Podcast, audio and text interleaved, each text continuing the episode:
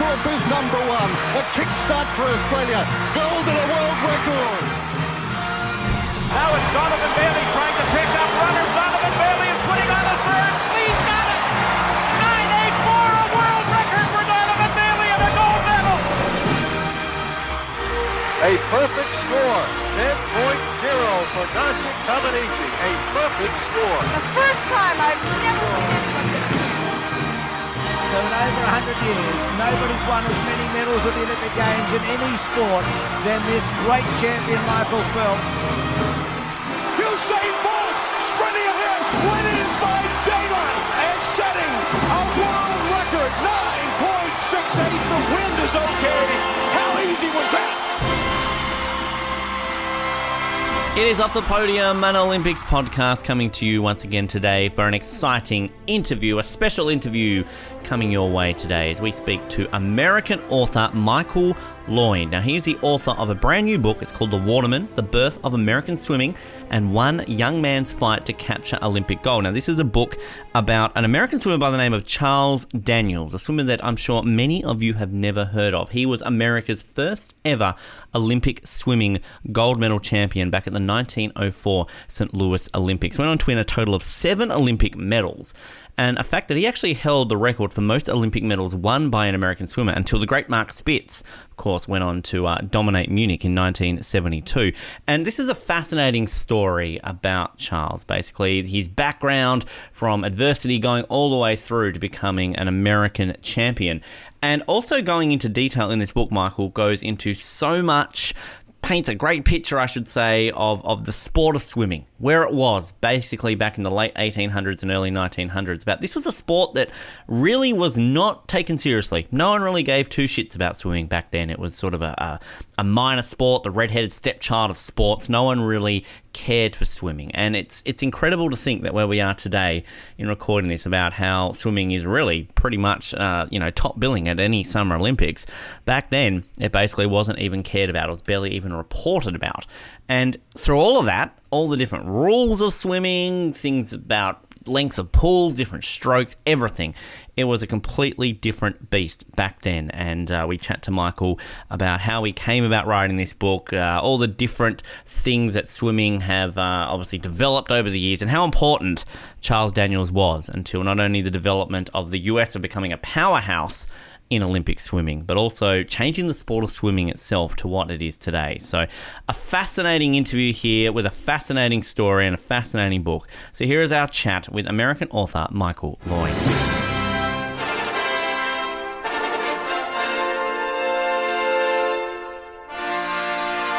So excited to welcome our next guest here to Off the Podium, an author who is also chairman of the Saint Louis Olympic Committee, a representative on the International Olympic Committee's World Union of Olympic Cities, a member of the International Society of Olympic Historians, and a sports attorney and lecturer who has just released a brand new book. The book is called The Waterman, The Birth of American Swimming and One Young Man's Fight to Capture Olympic Gold. Now, this is a fascinating story about the first ever American Olympic swimming gold medalist, a swimmer that maybe not even many Americans have heard of. The story that he went from being a young boy growing up to basically becoming this massive champion in the U S, and also really putting the sport of swimming on the map in America, which sounds weird to think that that only happened barely one hundred years ago when, as an Australian, all we think of is bloody America winning gold medals. And this apparently has been a pretty new thing for uh, the country of America when it comes to dominating the sport of swimming. But here to chat about this, the book, and everything else in between, it's a pleasure to welcome to Off the Podium Michael Loynd. Michael, first of all, welcome to the show. It's a pleasure to have you here today. Oh, it's a pleasure to be here, Ben. Thanks for having me. It's so exciting to be able to chat about this because, as I said, a lot of Americans, I feel, don't even know the story uh, of of this swimmer. And uh, I would like you to introduce us to who this book is about. Uh, tell us a little bit about him and uh, how you came about this project to write this fascinating book about the story of this uh, great athlete. Yeah, it, it was, uh, you know, it's just been a really fun ride as far as uh, just under, you know, unearthing all this information about someone who I had no clue existed. Uh, you know, like you said earlier, it, it, the the fact that the United States was awful in swimming at any point seems so strange because our lifetime, that's all we've ever known, is pretty much Australia and the United States being being the top uh, being the top swim teams. And uh, and the fact that there was a time, like you said, one hundred years ago, uh, barely, where we didn't even have swimming pools here in the United States, uh, you know, barely any, and only about six hundred competitive swimmers. And we were just awful. And here this guy comes along, and I unearthed him because we were doing some research for the nineteen oh four Saint Louis Olympics, which was America's first Olympics. It was the third Olympiad. Um, it was actually where they started the gold medal, uh, came from Saint Louis. And we were just looking at a few Olympians who competed there, uh, just to get some historic background. And I unearthed this guy who won five swimming medals there, and one being the first gold. I thought, well, that's, that's pretty interesting. So I, I did a little more of a deep dive in on him. And again, Charles Daniels, he was nineteen at the time.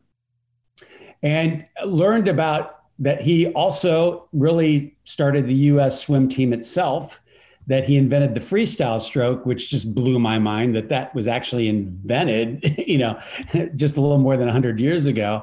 And then you're like, well, how how did he just invent that? What is the real history of swimming? And then you do. Uh, I did a deeper dive into learning about uh, how Britain started it, um, and how America was way behind. And just Charles Daniels really started the whole culture of United States swimming. Without him, uh, we probably wouldn't have jumped to the level we did um, at, at that stage of the game, for sure. So uh, just an incredible story. And I, as um, and found out his family background, Uh, and where he came from, his dad being kind of the Bernie Madoff of the day and then being thrown out of society. I'm like, oh my gosh, this is an amazing story. And he used this obscure sport that nobody was paying attention to because it was really the only place that he could be accepted. It was just a bunch of misfits to kind of build back his name and, and you know, take back uh, some form of redemption in his life. And uh, it was it's just... just an incredible story. And I love underdog stories. And, you know, I'll, I'll cry at the end of every good underdog movie, Hoosiers, Rudy, Miracle, you name it. And I could watch it fifty times and I'll still, still get the same reaction. My kids always laugh at me, but I, I just love them. I find them so inspirational. And this, this was nothing short of that. And uh, I loved every minute of the research. It must be one of those projects that once you start pulling at the thread and you, as you're saying, they're uncovering so many different angles of it that it just, it keeps fascinating you. I mean, you, your first book you wrote, uh, All Things Irish, came out in twenty twelve, so ten years ago, and this is now your, your second book. I mean, did it take ten years to get to this point where it's been released? I mean, kind of, is that sort of been the, the amount of passion and dedication you put into this? I mean, how long did this project take to get from the beginning to where you are now releasing this book? You know, so really the, the research and the writing took about two years, which is pretty quick. You, you know, I, I'm of that person. I, I like books that are under four hundred pages. I like something that's going to have substance, that's meaningful, that's going to be really entertaining. And, uh, you know, I was just waiting for that right story to hit me. I mean, I didn't want to waste anybody else's time with something I just felt like writing, but I felt this story just really needed to be told. And I, I woke up every morning just so excited to research more and to tell this person's story. I, you know, was able to track down his two granddaughters that were still living. And that was a lot of fun because they're both, one's in their late seventies, one's in their early eighties. And I, I reached out to them and I could tell they were a little hesitant at first, you know, kind of wondering if I was for real and if I was really, truly interested in this story. And they said, well, if you want to hear more, come up and visit. And one lived in Wisconsin, one lived in Carmel, California. So I'm like, okay, I, I'll visit both of you. And I went to the first one in Wisconsin because that's the was the closest to me. And I talked to her for a little bit. She was just charming. And uh, she said, well, wait a second, stay here. I want to show you something. And she brought out these two wonderfully old bound uh, books that had all his, that all his scrapbooks that his mother wow. had put together for him. And I, my eyes got probably just got so big. And she's like, well, you can go through these. I said, how much time do I have? She said, how much do you need? So I, you know, pulled out, it's just wonderful in the age we're at with the cell phone. I just, you know, took pictures of every single one. And the other daughter had a couple scrapbooks as well. And uh, they were a wonderful resource into finding out more about him as a person. And um, the other interesting, one of the other great things that I uncovered was uh, their divorce, Daniels' divorce file, Charles's parents. I suspected certain things, but this file was sealed by the state of New York for one hundred years. So no one would have been able to even get to it till about twelve years ago. And that revealed a lot of his story behind the scenes of what he went through as a child and everything like that. So that was another big nugget. You get these aha moments yeah. in your treasure hunting for information. And that was definitely one of the King Tut's tombs moments kind of thing. So it was great. I can imagine. We, I mean, like I loved reading sort of throughout the book how you'd always mention about Charlie's dad, uh, mum was constantly po- posting, uh, pasting like, things in these scrapbooks. And one of my thoughts, I kept thinking like, like, do these exist? Like, I mean, you know, I'm sure they've been kept. And obviously, as you said, you, you got to see them, which, I mean, I'm a bit of a scrapbooker when it comes to keeping sort of things. I've got, you know, books filled with Olympic newspapers and all these kind of things from my childhood. So to see kind of that sort of stuff from, you know, well over one hundred years ago as an Olympic fan, not even just somebody who's doing research on on one sort of, you know, great athlete. I mean, that must have been interesting for you to to see the the newspapers back from, you know, the early nineteen hundreds and the Olympics, how they were reported back in the day. Yeah, and they, and they were really well preserved. And, you know, again, even if I got all the articles that were in them, you know, the one thing that's that was so revealing, you got to actually go to, it just shows you like when you're researching, you have to actually go to the place and you actually have to go physically touch things because there's little hidden things that reveal a lot. And, you know, one thing about the scrapbook that I noticed was just the love and care that his mom put into putting the scrapbook together. You know, it was very artistic. It was, it was very colorful. She cut out all kinds of little images to paste and, you know, looked like there was so much love put into this thing. And uh, one of the most insightful things, and this gets to his relationship with his father, there was only one article in there Uh, about his father. And it was the mm. only article, it was later on in his career, where his father was actually bragging about his son. And that's the only thing in the scrapbook that ever mentions his father. And I, I just thought that was very telling uh, about the relationship and about, you know, what he was constantly hoping for. You know, I think in his relationship with his father. So many things that you go into detail about, and we'll talk about the swimming aspect and sort of, you know, how far that sport's come in such a short amount of time, but just the picture of society back sort of in that period in the late eighteen hundreds, early nineteen hundreds, where it, you know, it was such a class system. You, you know, everything was about status and, and living yeah. that society. And then sort of the picture you painted sort of with Alice's mother about, you know, what something like a divorce would do to a, a woman back in that point, and, and just things that just seem so ridiculous by modern standards today. I mean, was that something that obviously was important to paint that picture, as you're saying that, you know, growing up, the relationship he had with his father, how that obviously was important because he kind of was the one who threw him in a pool, literally, uh, to sort of right. help him take up the sport, to ultimately what he had to push through things like anxiety and things like that to help him become the champion that he ultimately did. Yeah, I, I mean, you, again, that time of the world and that time of the United States isn't as written about as like the Depression or World War Two or something like that, but in that decade was really the time when America became what we know it was in the twentieth century. And so much happened then. And in addition to just society and kind of peeling itself away from the British identity and everything like that.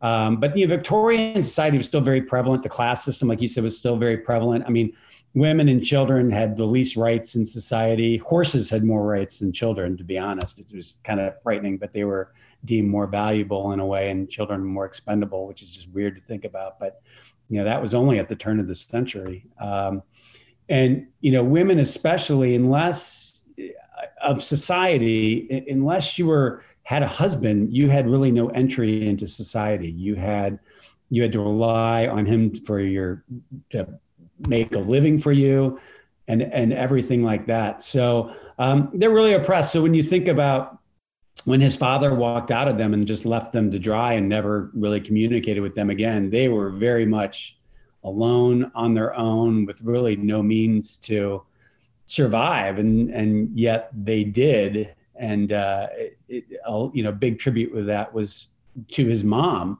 and with his anxiety, you know, she was the one who really kind of looked like helped him try to pull himself out of that. Um, getting him involved in scouting and just taking him out to the wilderness where he could swim and, you know, kind of break out of the city.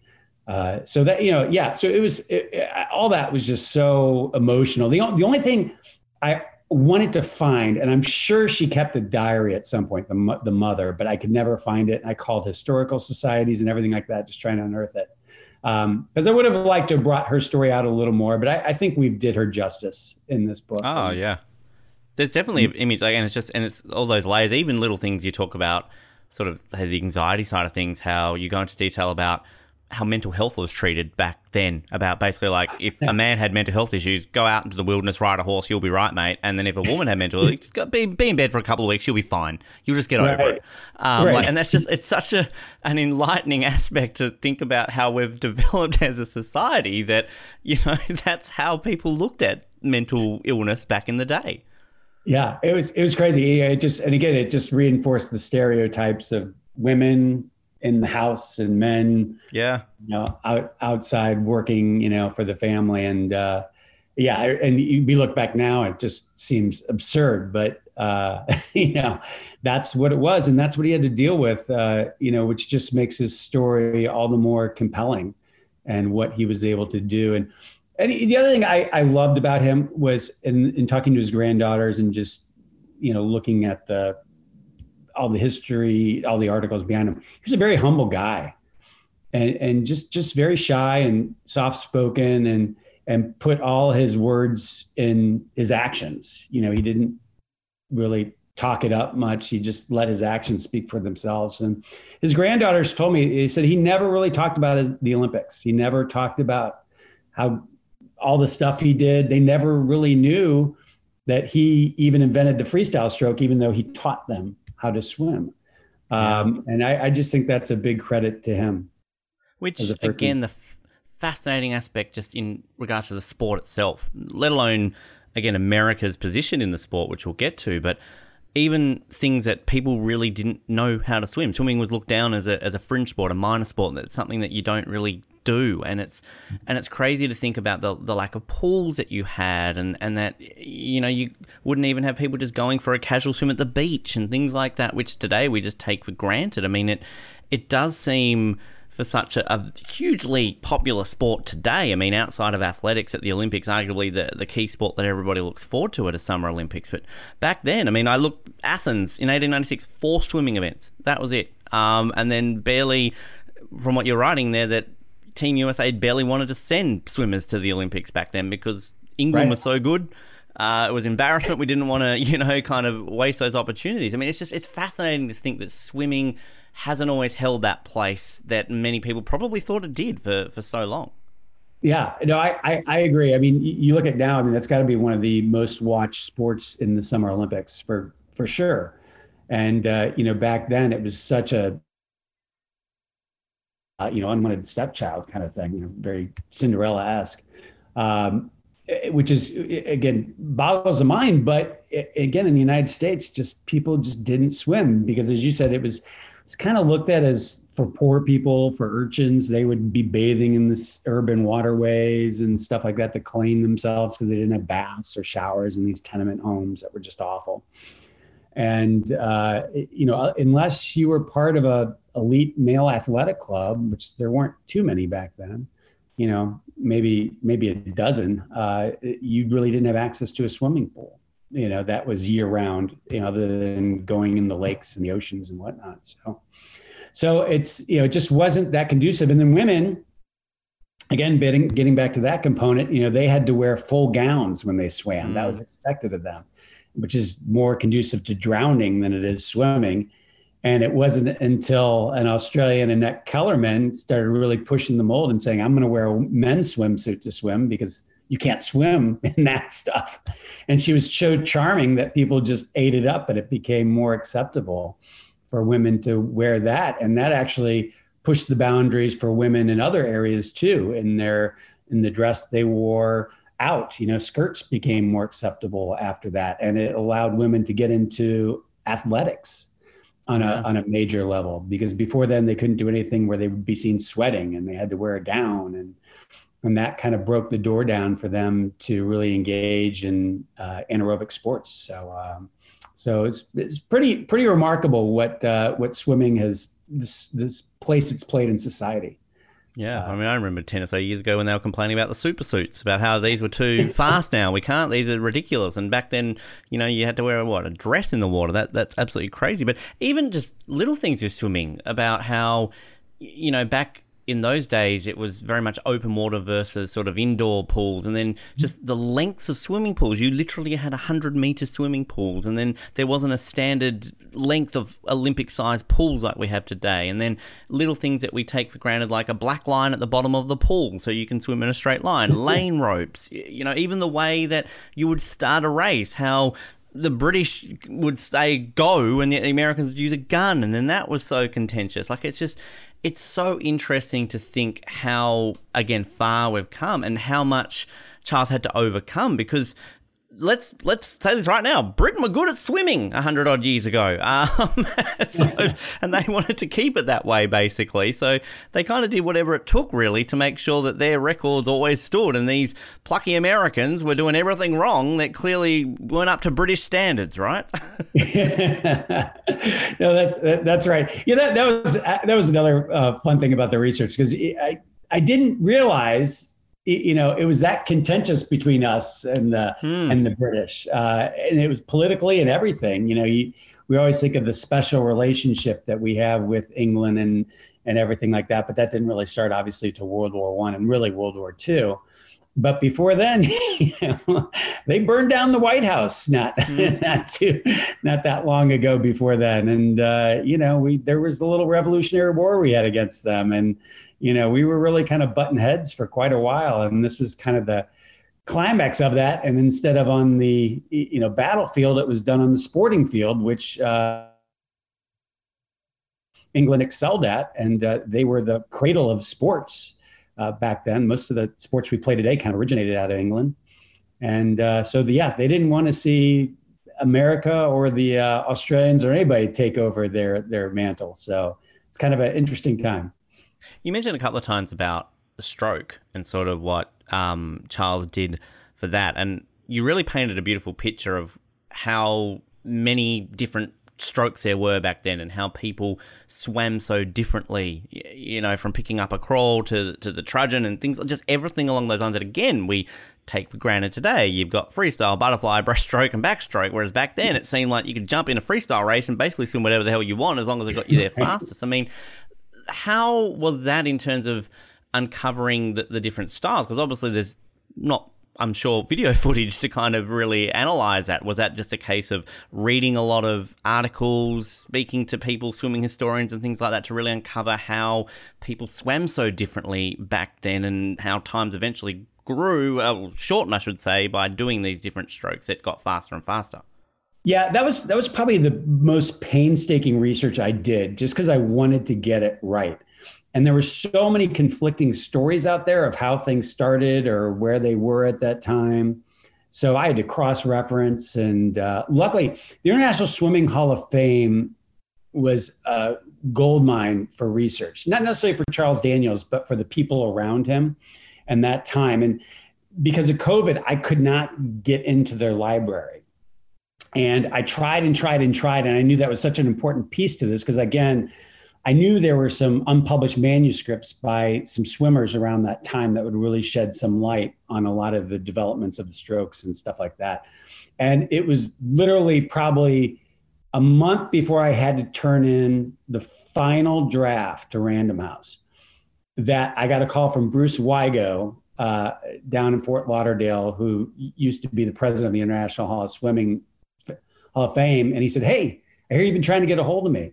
And I said, "Yeah." And he said, I, I, I said, "I understand you guys have been closed all through COVID." He goes, "Well, I'm going to be there next week if you want to come, and I'll open up the archives for you. And I said, I'll be there Monday. Wow. So I spent a couple of days down there, and uh, and Bruce was a wonderful, uh, wonderful guide through all this. And he's like, oh, oh, wait, you got to see this one manuscript over here. You know, you know, a couple of things that were kind of off my radar that he was just terrific at. So so that that helped a lot. And the, like you said, there were a lot of um, other historians had done a lot of research on the origins of the strokes that I kind of looked at and compared notes and, and everything like that. In particular, the one thing I wanted to get right was the Australian crawl and how that developed between the Cavill brothers and Alec Wickham and and the Pacific Islanders and everything like that. So again, there were several different conflicting stories. So I just tried to uh, find the one that I thought was the the one that was the truth, most truthful to that. It, so. It'd almost be fascinating to see if you could get, and maybe this exists, sort of, uh, you know, get a bunch of swimmers and get them to try and swim the older styles that kind of like people used to swim back in the day to kind of just show it. Like, because, you know, so many people obviously talk about today, it's about, you know, the suits and things like that. Whereas, you know, something as simple as changing a kicking style or to amount of times or the way you use the arms, which is just, um, it's an incredible thing. And again, to think that Charles basically, yeah, as you say, almost pretty much invented freestyle, which yeah. uh, essentially is the one that we all, I guess, watch mostly. No disrespect to the other three strokes, but I mean, I guess as an Australian, as a kid, what's the first thing I'm told is to swim? It's freestyle. So, like, it's kind of it's it's the standardized stroke, really, now, isn't it? It is. It, it, and as you mentioned earlier, there were no black lines. There were no goggles. The water was usually like some kind of shade of brown because they didn't have chlorine back then. So if you wanted to filter it out, you had to drain it and fill it back up, which you couldn't do every day. Um, and, you know, to put your head down in the water, it was hard to swim a straight line, hmm. um, you know, especially as he did at the nineteen oh eight Olympics at a one hundred meter pool. Yeah. Um, So I, I mean, and one great thing uh, about this, but I, I got to interview a lot of like just great Olympic swimmers, like Matt Biondi and and Rowdy Gaines and John Naber and Mark Fel- Mark Spitz, and uh, and they were so helpful. Mark reminded me, hey, you know, I didn't swim with goggles either, man. You know, and, and that was seventy-two. You know, yeah. Uh, sixty-eight, seventy-two. So I'm like, wow, that's that's right. You know? That Phelps, he wins all those gold medals because he's right, bloody goggles. Exactly. Like, you know, come he, on. It's so easy. Kids these days don't know what it takes. But it's like, actually, you bring up Spitz, and that was fascinating to think that Charles held the record for most Olympic medals by a U S swimmer mm-hmm. until Mark Spitz, which, right. I, I mean, that's insane to think that that was what, basically sixty-odd, seventy years that that yeah. record stood. I mean, he won seven Olympic medals across two Olympics, two and a half, I guess, if you add an extra one there for the uh, the yeah. Intercalated it, Games in, in nineteen oh six. If you counted the Athens, right? Yeah, yeah exactly. But, I mean, that that's an, that's extraordinary to think that that record stood for so long. It, it, it is. It, it is. You know, but he was he was one of those really – the other fascinating thing about him, he was a really versatile swimmer. I mean, he could swim – one hundred meters and then also break the mile record, which, yeah, you know, there are not too many swimmers that can do it. Katie Ledecky, you know, she she she's exceptional in that in that way, which is you, you think about the different things your body has to do for one hundred meters versus a mile. Um, and it's astounding that they could even stay at that kind of level uh, to compete in the in those races and switch gears so much. Uh, yeah. One thing that was so fascinating to me is talking to the one hundred meter guys. You know, they're all like, hey, at some point that piano drops on your back because you're just going balls to the wall and you are not, you know, breathing like you need to. And you are just swimming as hard and as fast as you can. And and as Rowdy described it, you know, somewhere between twenty meters on the wall, that piano was going to hit and your arms were just going to feel like one hundred pounds. And, you know, you just had to fight your way through it. Um, Mar- and Biondi said the same thing. Spitz was the only one who's like, you know, it hit me, but it always hit me on my last stroke at the wall. So, it, but to Mark's credit, he was also a long distance swimmer before he was a sprinter. So I, there's probably something to that. It's it's interesting. We've had several swimmers on the show, and, and generally, it, yeah, borders down to whether they are a long distance or sort of the shorter distance, and kind of, it, yeah, it's very rare that they meet in the middle now. You, you know, you're not seeing, um, you know, Kyle Chalmers, one hundred meter champion, going to do the fifteen hundred meters, and back in the day, you weren't seeing Kieran Perkins and Grant Hackett going in to do the fifty. I mean, Thorpe tried to do it all, but Thorpe's an enigma. Um, right, but, yeah, y- right. you know, yes. he, he was like, I'll do the fifteen hundred. Yeah, I'll do the fifty. Why not? And it's like, you know he was going to do well in it. Um, but, I mean, you, you get those sort of once-in-a-generation swimmers that they can do that. I, I was really fascinated sort of too through the way you described the Olympics and the Olympic movement sort of back in the day, and kind of, you know, how Charles was able to read a slight little piece in the newspaper about Athens in eighteen ninety-six. It kind of set that fire. But then just even sort of how the Olympics were back then, sort of how, you know, the, the kerfuffle of nineteen hundred and kind of were they in Olympics, weren't they, everything along those lines, in nineteen oh four, and kind of how it wasn't really till London in nineteen oh eight where it was almost treated like how we have it today. I mean, you, you painted such a great picture of that. I mean, is that something that obviously, with the positions I mentioned at the beginning of the interview, that you're, you know, chairman of the Saint Louis Olympic Committee, things like that, you've done a lot of research on that. But was that something that you felt important that would come across with Charles' story to kind of really paint the picture to the readers that the Olympics weren't what they were today, you know, one hundred twenty or so years ago? Yeah, I, I think well, uh, two, two levels it was important. Number one, because, you know, in nineteen oh four, he won five medals. And today, if you won five medals, you'd be exonerated, right? You'd be like, hey, yeah. greatest person in the world. And it wasn't that. People were like, oh, that's kind of interesting that some guy won five medals. And, you know, like, like I said, it, it got covered in the newspaper around the country because of that. But I'm, a lot of kids in these small towns probably never even knew there was competitive swimming was a sport. Um, so it kind of put that on the radar.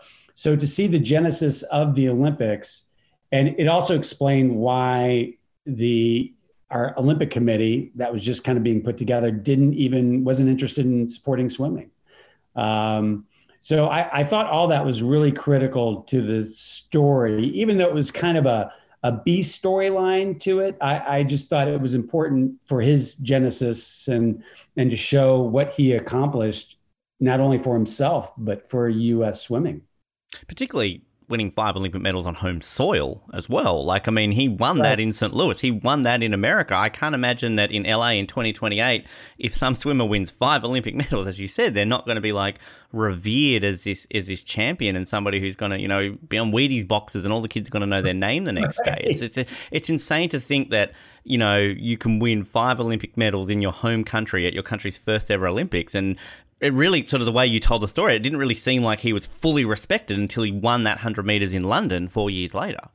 That's, and it's true because, again, so the nineteen oh four Olympics was the first time the United States really was even in tune to him. Um, in, in the past, it got mentioned in newspapers, but not big mentioned, and people really thought it was kind of international sport. It was a little odd um, just because you couldn't go see it. What was the point, right? Athletes couldn't pay their way to go overseas. Nobody was going to sponsor them to do that. It just didn't make a lot of sense. So, so that the nineteen oh four Olympics, again, it was at the World's Fair in Saint Louis where everybody came. The World's Fair was the big deal back then. The Olympics was very much a small little sideshow. And it just kind of introduced people to this whole Olympic movement. And once we saw, oh, wait, we're good in this. We, we're, we're competitive as Olympians. We kind of like this. Then Athens in nineteen oh six became more of a big deal. And when Daniels beat some of the top international athletes in Athens, then swimming became a much bigger deal. And by nineteen oh eight, everybody was on board because we wanted to beat the British. And the British wanted to beat us. And it, it just got really played up in the papers as that. And, you know, at that point, it became more of an international sensation. And that's why I really wanted to highlight those nineteen oh eight Olympics. And, and you know, England did a fantastic job for that. They built a huge stadium. Um, they really embraced it full on when they didn't embrace the Olympic movement until then. Um, they really wanted no part of it. Which, I mean, I'm a big fan of What Ifs. A lot of people are too. I mean, he didn't obviously go on the extra four years basically to um, Stockholm, but is it one of those ones that you feel he could have gone on and added more to that legacy? Because, I mean, it sort of seemed that he was still doing pretty good uh, in the months leading up to it before he sort of said, like, nah, I'm not going to go. I, I'm going to focus on my pro- professional career. But, I mean, as somebody who did so much research on that, do you think we could have been talking, you know, a few more medals to Charles' names had he had he gone to nineteen twelve? one hundred percent. Yeah, absolutely. I, you know, he could have he could have done the relay. Um, and that might have helped them get a gold medal, honestly. Um, he could have he could have done the one hundred meters. Now, whether he would have beaten Duke Kahanamoku and, uh, you know, Cecil Healy was an excellent athlete uh, for Australia back then. And, and uh, you know, he certainly would have got a medal in that. I don't know where he would have finished. Uh, but, yeah, I, he could have. He, he could have had a lot more. But, again, that wasn't who he was. It, he just – I think he was happy to fade off in the sunset. And I think he felt he had groomed uh, enough of a, the next generation that he could kind of step back. And certainly once Duke started getting a lot of praise and his time started coming in as really fast, Daniel said, you know what, I'm, I'm good. You, you, you really don't need me. And I'd just be a distraction.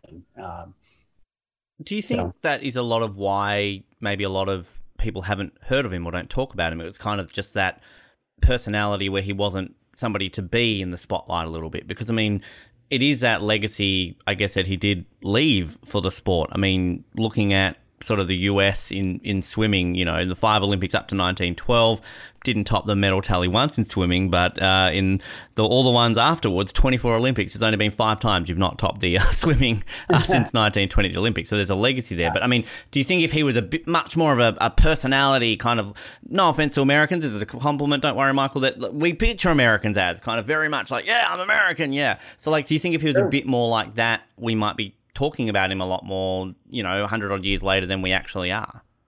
I, yeah, one hundred percent. He, like I said, he was just shy, humble. He never wanted the spotlight. And the only reason why he took it even for a little bit, because he knew he was the face of swimming. And if he didn't do this, swimming was never going to raise, rise to the level that, you know, he and some of his coaches believed we could as a, as a country.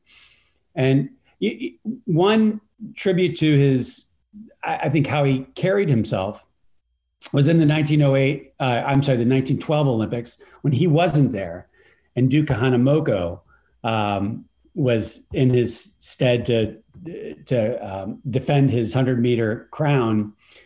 You know, the United States got the wrong information and didn't show up for the race. And it wow. was Cecil Healy of Australia, who was one of Daniel's, you know, old rivals, who Daniels and him went neck and neck, and Daniels always eked it out. But, you know, Healy, I think, really respected his, his fight, and he respected how he was humble and everything like that. And Healy stood up against the Olympic committee and says, we're not, I'm not going to do this race unless Kahanamoku can be here, unless the Americans can be here.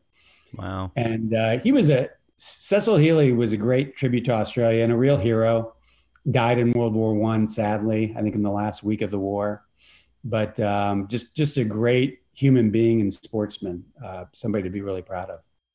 It's it's fascinating to think, just outside of those legacy things that we talked about with, with Charles and everything that he's sort of done for the sport. I mean, inducted into the Swimming Hall of Fame later in life, lived a pretty fruitful life, lived to eighty-eight. Uh, so still around to see Spitz win all those medals in nineteen seventy-two. So, I, I mean... Is there other bits out there in terms of his legacy? Like, I mean, is there a pool named after him somewhere? Like, is there some sort of, like, you know, uh, honorific meet named after him? And if not, can we get this started, Michael? Like, I feel like, uh, can we get right. the, the Charles Daniels pool or something happening?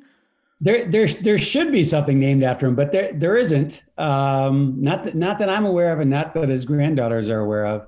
Again, he kind of quietly faded into the sunset. Now, He, but, you know, it's funny, despite his humility, he was always a competitor.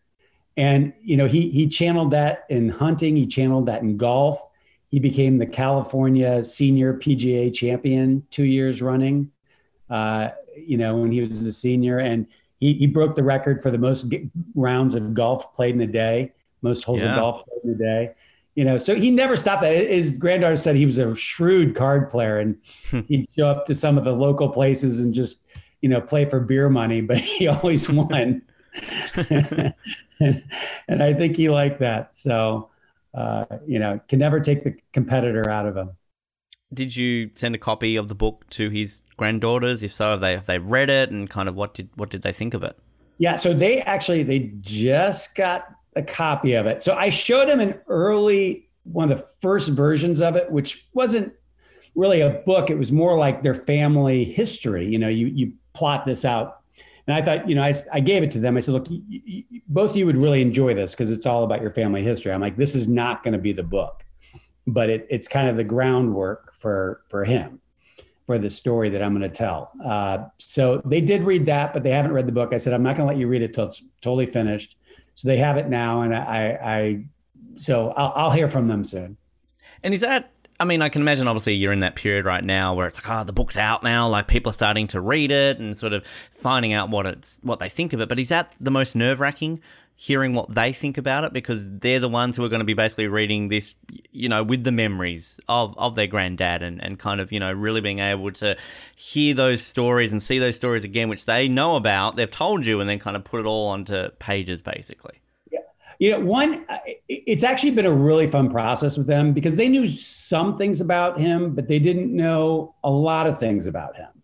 Um, you know, they didn't, they knew like his dad wasn't a good guy, but they didn't really know what the situation was by any means. Um, so it's been kind of fun sharing nuggets with them and them sharing a little bit with me, you know, what they remember of him, some stories that he told them. Uh, so again, very collaborative, and they've been wonderful. So I'm really excited for them to read this and see the light that he's put in, because even they knew about some of the stuff he did, obviously, that he won these medals, that he was one of the first gold medalists. Um, they'd heard that, you know, he invented the freestyle stroke, but they didn't, they didn't know all the stuff that he went through and, and everything like that. So I'm excited for them to see this story and how it's told now. Um, so, you know, and, and they're excited to read it. So it'll be great. Well, now that it's out there too, I mean, what, what is your biggest hope that people are learning now about Charles Daniels? Like, are you just, is it the legacy that he's left for, for not only swimming in the U S, but swimming globally? Is it kind of just the, the great underdog story that you said you're a massive fan on, the, from what he came from to, to what he achieved? I mean, kind of what is the one takeaway you hope that people can get by reading The Waterman?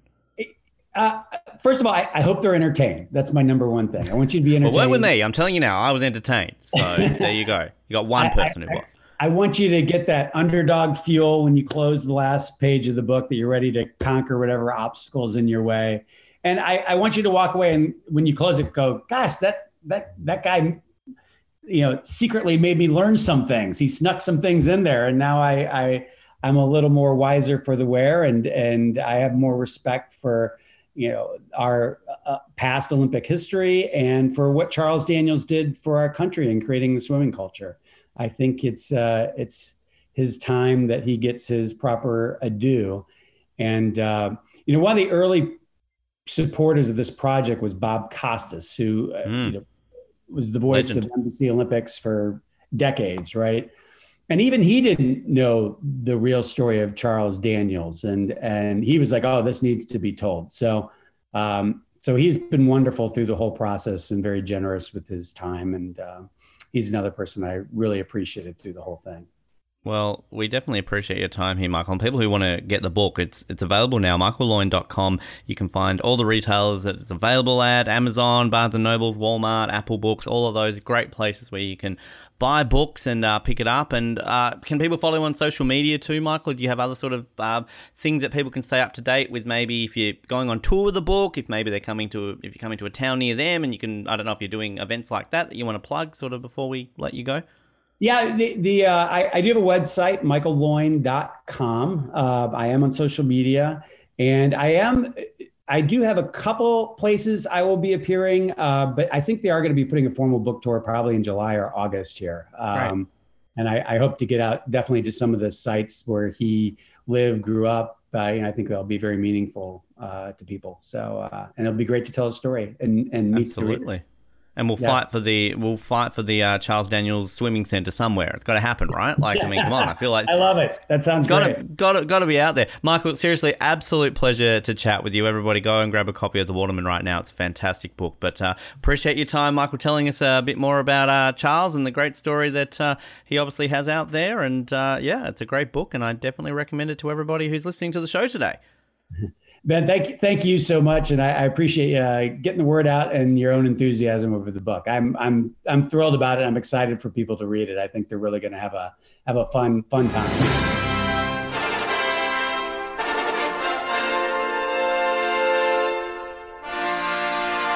And a massive, massive thanks there to Michael for his time. Such a fascinating story about Charles Daniels, and can't recommend the book enough, The Waterman, as I said, available now.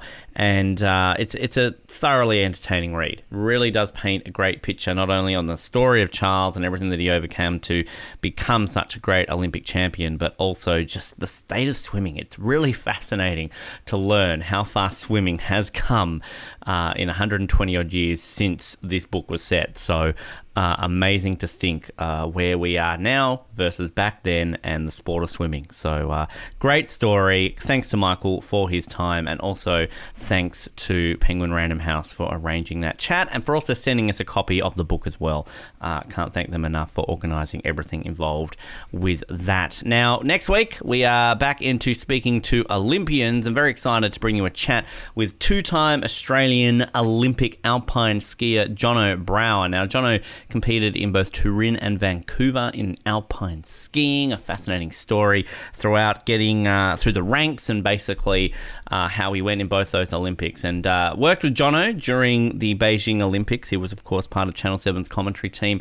And uh, he's a great guy. Fun, entertaining chat. You will love every single second of that. So that's coming your way next week. And, of course, if you missed on any of our other recent interviews, of course, our great catch-up we had with Brie last week about her time in Beijing, our best of a couple of weeks ago, and everything else that came before that. Best way to find those episodes, of course, is to search for Off the Podium on wherever you get your podcasts from. Spotify, Stitcher, Apple Podcasts, Google Podcasts, Amazon Podcasts, iHeartRadio. We're on all of them. Search for it, hit that subscribe button, leave us a review. We'd love to hear what you think of the show. And, of course, social media as well. Instagram, Twitter, Facebook, YouTube. You can find us on there. Search for Off the Podium. Subscribe. We are that simple to find. Easy. And send us a message. Love to hear what you're thinking of the show as well. So uh, stay up to date with everything going on that way. Big thanks again to Michael. Once again, thanks to everybody for listening. Uh, shout out to Jason Momoa as always. My name is Ben. This is Off the Podium. And, as always, remember to go left.